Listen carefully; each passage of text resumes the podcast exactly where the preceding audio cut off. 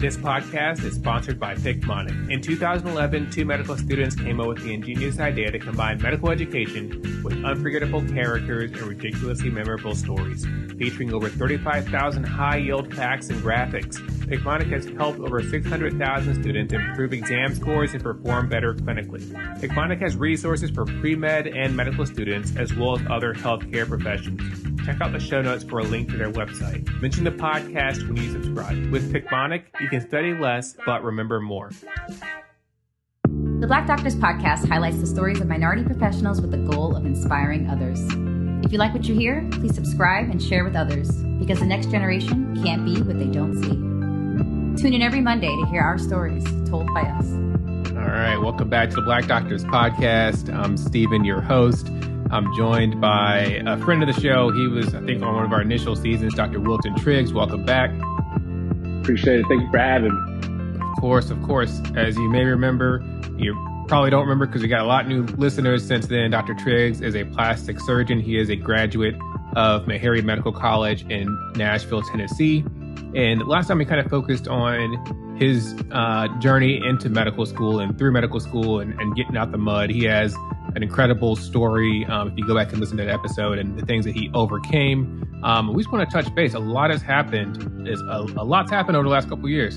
Oh yeah, for sure. Since last time we uh, we spoke, uh, I was in a whole new. Well, I was in a whole another village.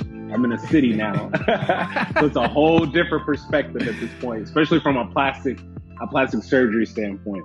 Yeah, for sure. Well, I want to ask, uh, we'll kind of focus on the first question because a lot of folks are at smaller programs, whether they're DO schools, Caribbean medical schools, smaller MD programs, that they may not have or be affiliated with a plastic surgery residency program. I know at Howard, um, we didn't have a residency program. We had plastic surgeons. We didn't have a neurosurgery program. We had like one neurosurgeon. And that significantly, it can have a, a huge uh, impact on your ability to match into a challenging specialty. So at Meharry Medical College, what exposure did you have to plastic surgery and how did you navigate to successfully match? So for me, I never even considered plastic surgery. I was gung ho neurosurgery. I shadowed some neurosurgeons, didn't like it. Um, and so I had an interest in dermatology because my maternal grandmother died of melanoma. And so, you know, it's rare. And so that kind of piqued my interest. So I did a one month kind of like fellowship or it was an internship at Vanderbilt for dermatology. So I, you know, I was on basically on a dermatology rotation as a second year medical student. And when it comes to the Mohs surgery component, where you're doing most a lot of skin biopsies and uh, skin cancer resection, I really liked it. Uh, working with our hands and you know seeing the patients and stuff like that. And they're like, well, you should check out plastics just to make a, a better decision on what you like. And so I did my two week rotation during my surgery rotation at Meharry, which was at Vanderbilt, okay. and loved it and loved it. So, and that's what got got me hooked. Awesome. So you had that kind of a system built in where Meharry students could rotate with the Vanderbilt mm-hmm. University and, and get yep. that. Awesome. Yep. Did you do any away rotations?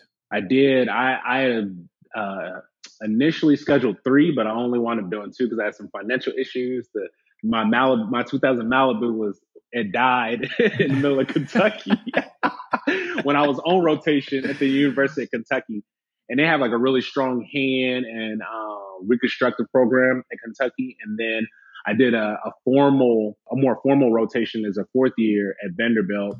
And uh, I was going to go to Loma Linda, but you know that was all the way in Cali, and so when I had those car troubles, I had to cancel that. But uh, yeah, those formal rotations, I learned more then than I ever did when I just did that two week rotation because there was stuff in plastic surgery I didn't even know they did as plastic surgery because hmm. I was just blown away. Yeah. Tell us about this Malibu, man. Uh yeah, man, the midnight blue Malibu with the 47 tag, Huntsville, Alabama. Yeah, man, I got that car freshman year of uh, undergrad, and uh, I sent the money to my dad. My dad bought it and drove it from Houston, and I had that Malibu all through uh, undergrad, and then all through med school. It was, I mean, it it had been through the ring. I drove it everywhere.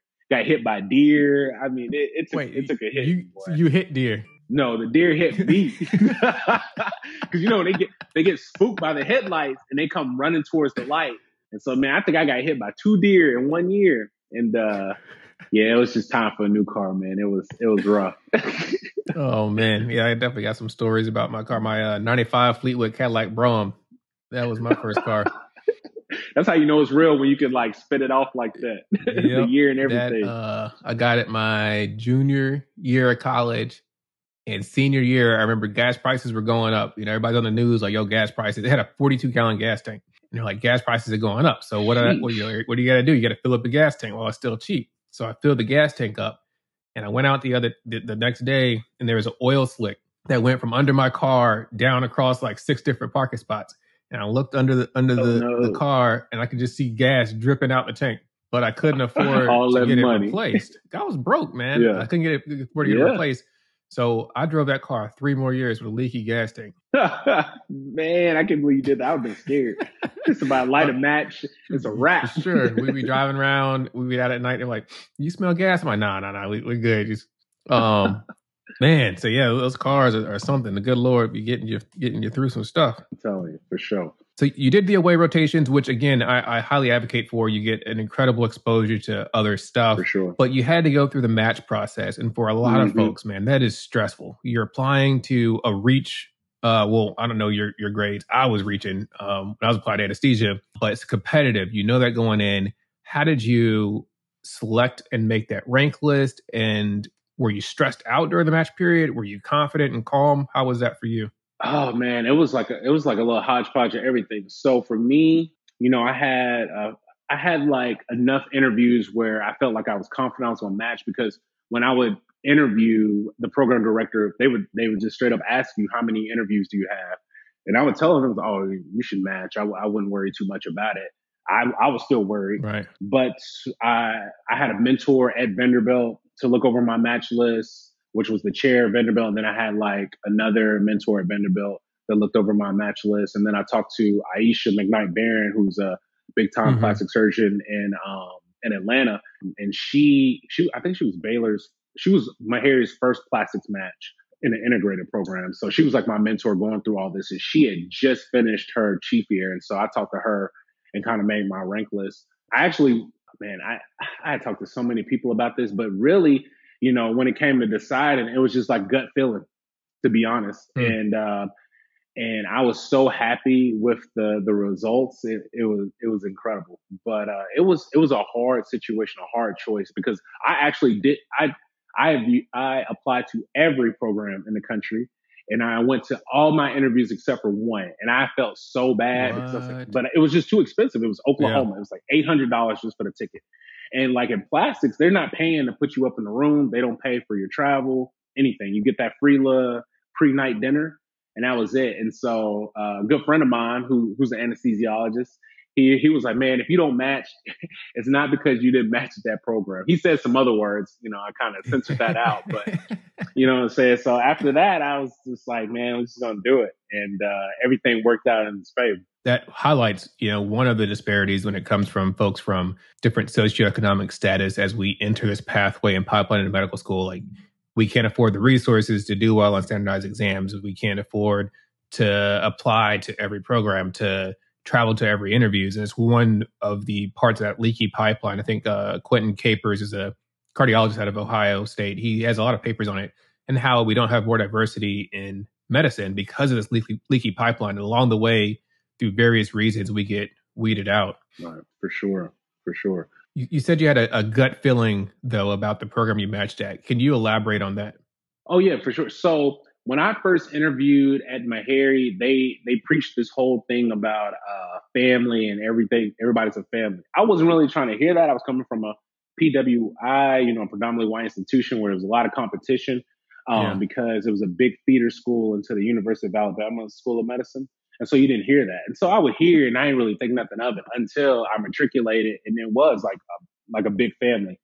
And so I kind of wanted to have that same experience when I went to residency, even though it wasn't high on my list, what I was looking for. But when I interviewed at the University of South Florida, it was like everybody was like brothers and sisters. Like they were clowning on each other, like seemed like everybody knew each other, knew what they had going on and you just felt this like sense of camaraderie. And I think what really sold me is they do these skits for the chief residents that's graduating during their um their uh their graduation. and you could see like how much details they knew about the chief resident and how Mhm. they, you know, like made fun of them, how the attendings were super approachable, how they approached the attendings. And, and for me, I was like, I was sold. I, I was like, man, this is it. This is it for me. So that Yeah. was that kind of like gut, that kind of like gut feeling like, yeah, I, like I felt like I belong. Yeah, I, I agree completely on, on two things. One, my transition from a PWI to to Howard, it was weird. You're like, oh, we're family. I was like, mm, Yeah. I don't know about that. yeah. uh, and we had like big brothers and big sisters and mentors, and they were handing down these uh, Right, raggedy right. textbooks. And I'm like, eh, it's all right. Right. And then by the end of it, I'm like, yo, that was some of the you know four of the best years of my life. Um, the connections Mhm. that you form at these uh, HBC medical schools, totally the, agree. the Totally agree. times that you have at these uh medical schools. It's it's uh something something else. And then uh the gut feeling. Yeah, when I was interviewing for residency, like, and I can't imagine how tough it is for folks doing these virtual interviews because a lot of it's like, man, when I saw the operating rooms at the University of Chicago, like these joints were nice.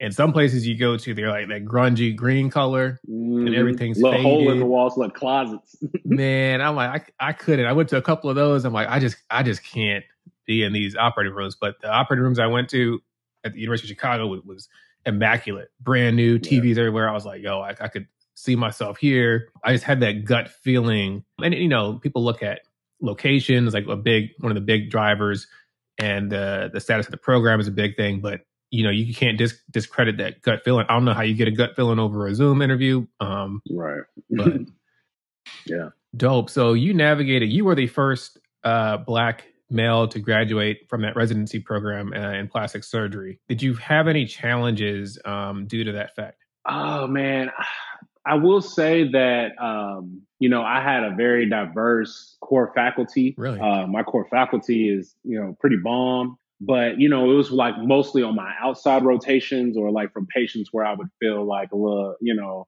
a little uneasy. You know, you get like certain comments and things like that. Uh, you know, certain general surgery rotations.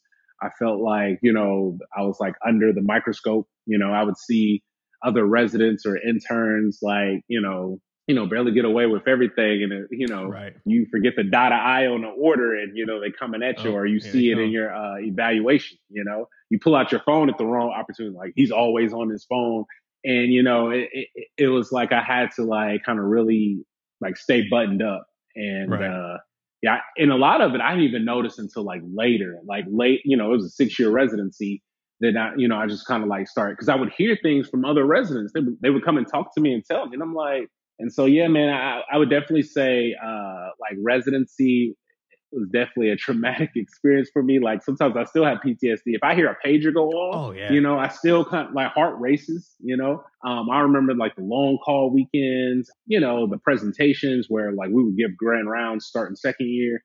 And it was grueling, man. You had to know your stuff because they were going to come at you. And um, it, uh, it, it was definitely, uh, there was an article, and I, I think you read it too. And it was, it was like gaslighting of the, of the Yeah. um, The- the black resident- resident. the site man, president and uh, I, yeah, yeah, me and man, Italo talked about it. it. I felt I man, I felt that in my soul. Like I, I could have I could have like shed a tear reading that article because it just Yeah. brought back all these memories. And I was like, man, I thought I was healed. You know, if I was healed from this. No, man, it I still feel it. Like I, I totally I totally felt where that, that resident was coming from, for sure. And and, and I I feel like when you start down that pathway, like the first part of medical school or part of residency is like you're just trying to make it. You're just trying to get in there, learn the system, learn the ropes, and just survive. And then, like you said, a couple years in, you start to sit back and be like, "Oh, wait a minute! Like they're treating Right. me different than that Yeah. person." hmm Um, and it definitely like it sits in. Like you start thinking back about everything that happened. Yep, exactly. That's exactly right. The other thing that I wanted to talk about w- with that is the outside rotations because we got a big push for diversity, Mhm. equity, and inclusion. You go to these like fantastic uh, academic programs, and they'll be like, "Yo, we're all about DEI work." Uh, but just because that program is all about it, when they send you out to their affiliate uh, uh, affiliate sites that are out in more rural areas or less academic or a different vibe, you're still at uh, a risk for um, a less working in a less progressive culture. They can't protect you from patients. If you work at the VA, you're going to hear and see some crazy stuff.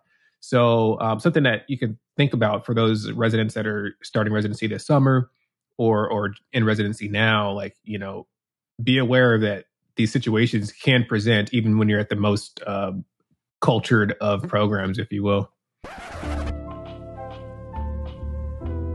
If you are a medical student or a resident physician, I want to talk about an incredible resource, one that I personally used to get through the in training exams as well as my anesthesiology board exams. I'm talking about TrueLearn.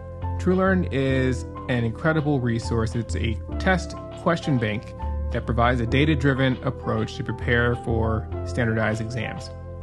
The products they offer include question banks for the medical licensure exam, whether that's the COMLEX or the USMLE for medical students, and then several subspecialty licensure exams in the fields of anesthesiology, obstetrics and gynecology, general surgery, pediatrics, emergency medicine, internal medicine, psychiatry, family medicine, or neurology.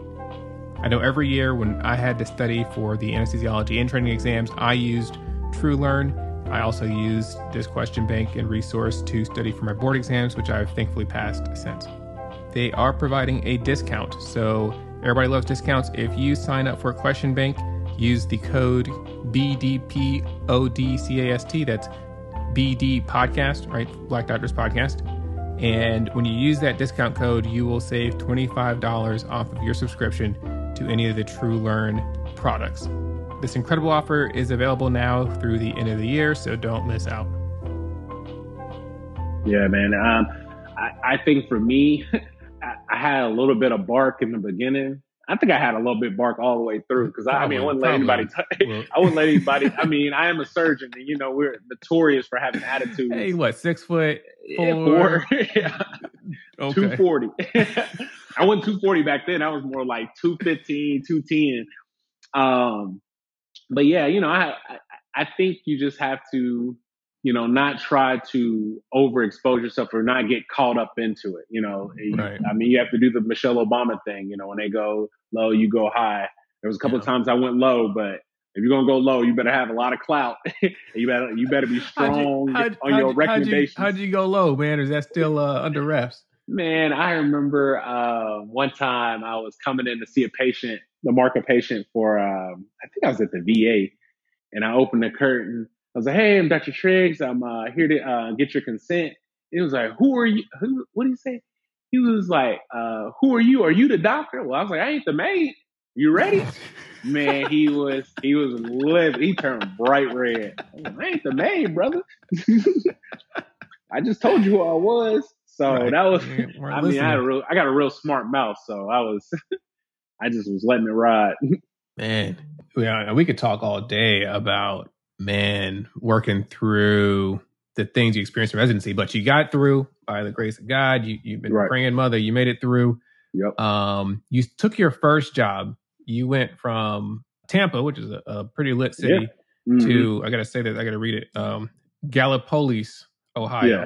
Yeah, Gallipolis, Ohio. What what brought you there to that job, and what was your experience like going to like a very rural part of the country? Right. So I found out about a job through one of those random recruiter emails. Um, I remember I was uh, interviewing at different places. I knew I didn't want to do a fellowship. I wanted to get right into it, and so um, I read the benefits package. I read where it's at. So I called the recruiter and was like, "Hey, um, I got your email. I just wanted to hear a little bit about the the position." So I grew up in a rural town in Alabama, and um, I was like, well, I wouldn't mind like checking it out for. it was a two year contract. You know, I could do two years, get to my boards, you know, kind of learn how to operate on my own, and um, just kind of see how it goes.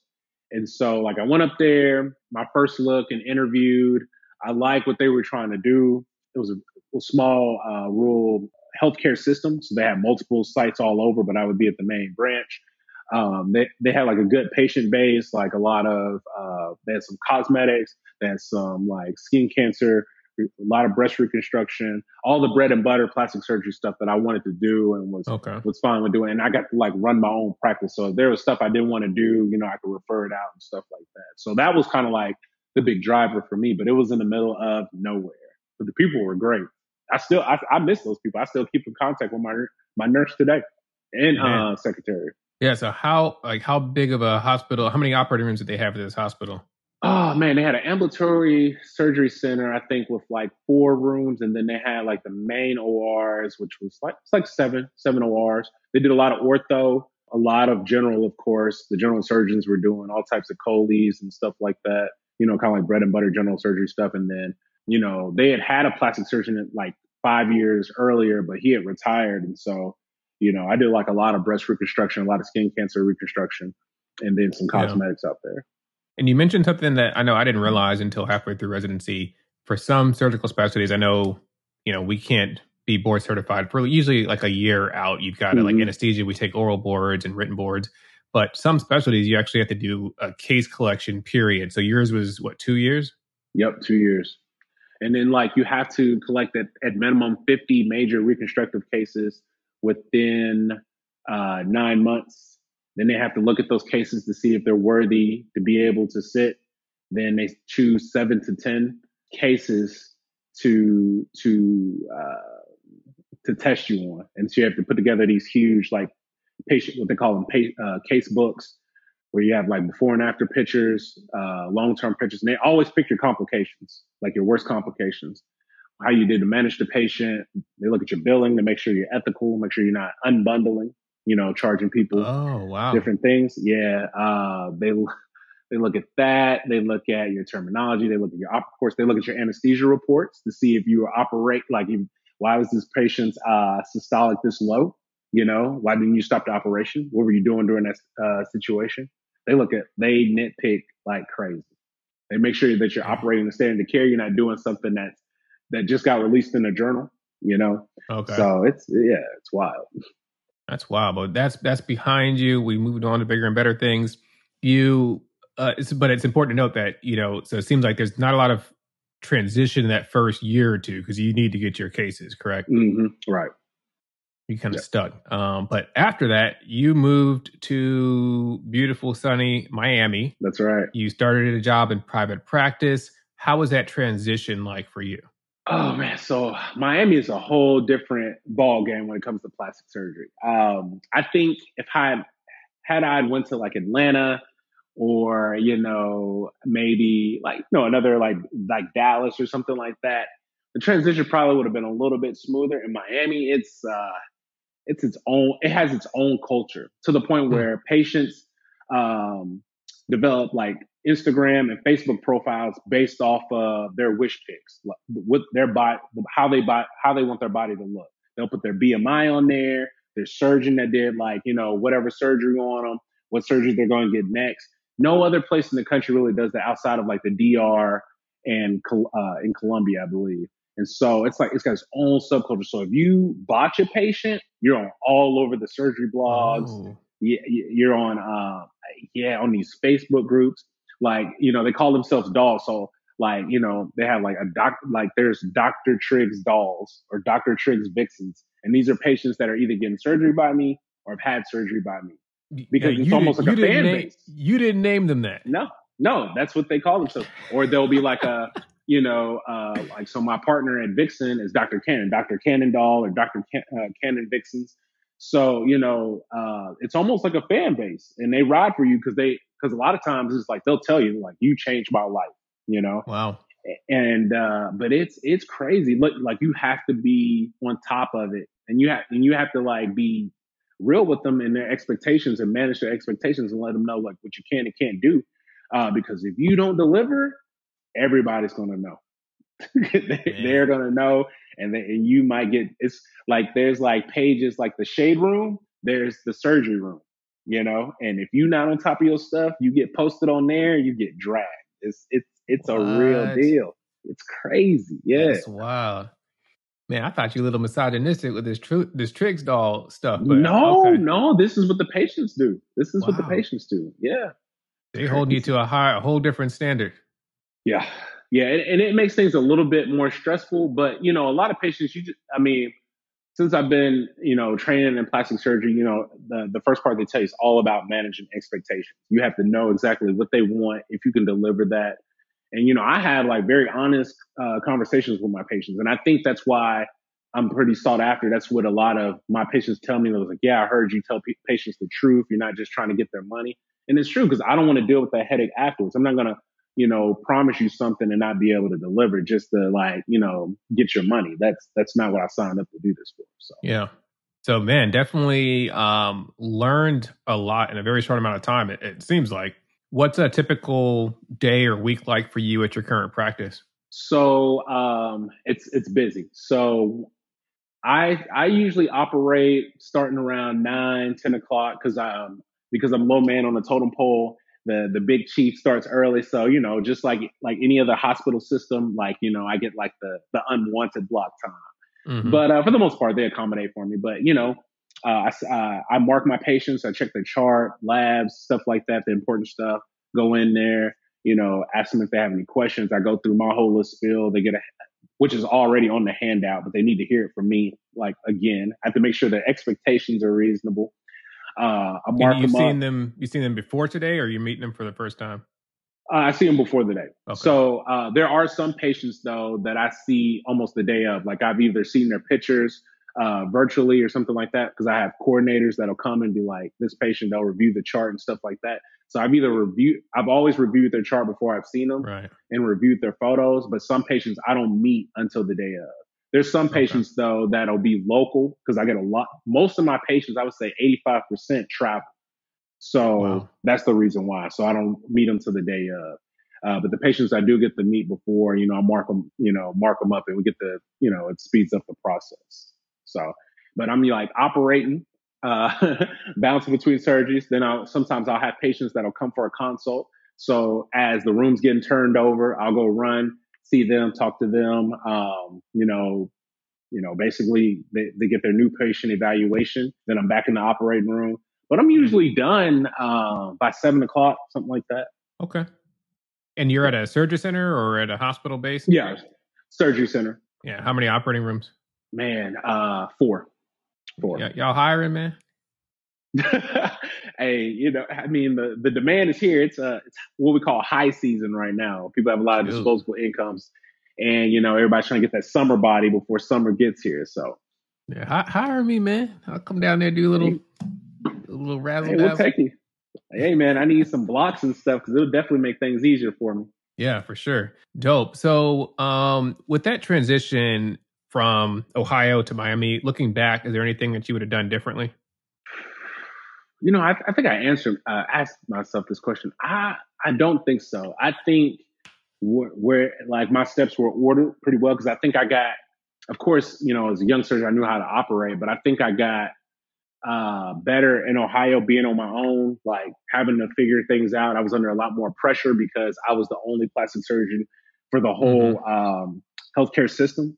Um, so that forced me to really like, you know, look into the articles, like be really diligent, set up good habits, like, you know, in, in, in terms of reviewing for cases and stuff like that. And then just like having that knowledge of working in a hospital, uh, hospital based system. And then, you know, coming to Miami and it being, you know, almost like the wild, wild west and uh, figuring things out. I don't think I would change the experience at all. I've met great people in Ohio that I still keep in contact with. I still have a great relationship with the healthcare system out there. I mean, there's times where I think I may even start doing some reconstructive cases back for that hospital, just because okay. you know I miss that that part of it because I do all cosmetics now. Um, but no, I, I think how things have have played out is exactly how they're supposed to, and I don't have any any regrets in that. Awesome. As we start to wrap up, I'll let you pick some topics. You want to talk about cosmetic surgery versus plastic surgery, or you want to talk about medical tourism? So I'll, I'll talk about medical tourism. So okay. there are some really good surgeons, like in the Caribbean, because that's usually where most people go to the Caribbean, like DR, um, uh, you know, the Dominican, Dominican Republic, Colombia, some places in Mexico, Brazil. A lot of these surgeons you know, teach uh, surgeons in America. Like they have courses or they come to like uh, conferences. Like one of the conferences, uh, Baker Gordon, where they'll bring in like like big name surgeons, but they charge just as much as we charge in the states if you're good. So flying out there thinking you know you're getting discounted surgery is not necessarily the truth uh, the the healthcare laws are a lot more lax, so they can be a little bit more aggressive. But even like the top name guys aren't going to be super aggressive like that because they don't want any major complications. And mm. so a mm. lot of times patients go out there, they're like, oh, this is like, you know, thousands of dollars cheaper. However, this patient may have a, uh, or this doctor may have like a reputation, you know what I'm saying, for not, you know, you know, having some real bad complications. So you have to be really careful. I feel like if you can't like really speak the language and you have no support system down there, you probably don't need to be mm-hmm. going down there. At least in, um, a lot of people like it though, because overseas, they'll allow you to stay in a hospital overnight versus here in the States. I don't care what city it is you're not going to stay in a hospital after a cosmetic procedure unless it's done in the hospital because and the cost is going to be outrageous. But you know, if you can't really communicate what's going on, you don't have like a family support system, you probably should stay either local or you know, say stay within the United States in itself. And you know, you can't take any legal action if something happens. So yeah. you know, I I I I prefer that you know patients stay in the U.S. because one, if things don't go right, you can hold them accountable. Two, you can speak the language. Three, uh, you can really get the reviews and also uh, check their credentials uh, in the States. You can't really do that unless it's someone really well known and they're going to charge you just as much as they do in the States. Um, when it comes to, because there was a, some drama in a Facebook group about mm-hmm. plastic surgeons sending folks to family practice docs and the ER to get their drains pulled. Right. Is that, that cap or not? They just need to suck it up and pull the drains, or I, hey, I, I feel like if they if they feel comfortable, like I'm not going to send my patient to to get their drain pulled by someone that's uncomfortable doing it. Um, I do tell them though when they like before I even made them, I was like, "Do you have someone?" Because a lot of times your drains may not be ready to be pulled before you leave. Because I recommend all my patients to stay at least five to seven days, especially and my tummy. Tucks. So they're going to fly to Miami and stay in Miami for a week essentially. Yeah, exactly, okay. exactly. Especially for BBLs and tummy tucks, like the bigger procedures. Uh, when I use drains, and so if they're doing that, I can try to get the drain out. But if it's not ready, you know, I tell them beforehand. I'm like, do you have anyone that would be comfortable taking your drains out? Because they got to get medical clearance no matter what procedure. Mm. So they have to talk to their primary care doctor and let them know. And a lot of times their primary care doctor will let them know, like, yeah, I'm okay with taking out the drain or something like okay. that. But they they need to have a clue because I, I tell them like, you know, it may not be ready especially if they're having like full back lipo and they're going to be dumping out a lot of like interstitial fluid, you know, as they as they heal, you know, a drain's not to be ready to come out in five to seven days. So I leave it up to them. They know beforehand. So, but I don't mind it because I, I, make it foolproof. And then I've actually talked to doctors over the phone on how to okay. do it. Okay. I, cool. I, yeah, for sure. Like they'll be like, "Oh, it's okay. I can cut this stitch." And sometimes I'll even draw a diagram or I'll FaceTime them. So, yeah, I, I'm super accessible with that. All right. We'll hope that's a peace offering to the folks in uh, emergency departments and primary care across the so. across the nation. Hope we don't see uh, Dr. Triggs patients in extremis. La- if, last if, question. If you do, if you do, you can always reach out to me. I, I take constructive criticism all day long. There we go. Last question: uh, TikTok or Instagram? I'm a big uh, Instagram person. I have TikTok. I have a TikTok. I barely use it. I've been trying to use it more. I actually have my social media person posting my TikToks now. Uh, oh. But I already have an addiction to Instagram. I don't need another addiction to TikTok. So that's why I've been trying to stay away from it. And I, I don't like like dancing on uh on social media. I don't want anybody critiquing sorry, my moves. Say say that again because I feel like I don't make don't make me pull up. I don't like dancing on TikTok. I don't need anybody trying to like critique my moves. So yeah, that's that's why I stay with the the IG with the Instagram.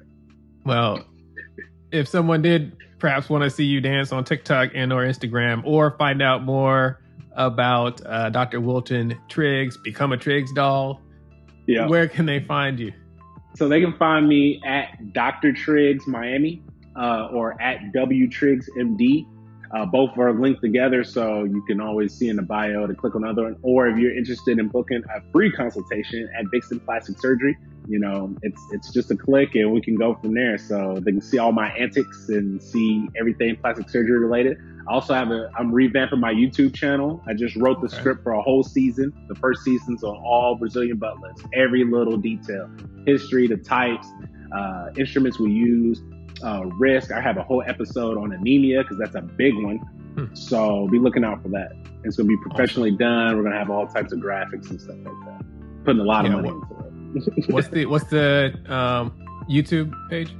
It'll be it should be WTriggsMD. I think like backslash YouTube or something like that. Awesome. Well, y'all keep yeah. an eye out for all of that. check out his videos. You can see uh, some Dr. Triggs' work. You may not be safe for work, uh, depending on what you're right. looking at, but uh, check it out, Dr. Triggs. Thank you so much for joining us on the Black Doctors Podcast. Again, you're welcome anytime because representation does matter. All right, appreciate it. Thank you for having me. The Black Doctors Podcast is a nonprofit, volunteer passion project with the goal of inspiring all who listen.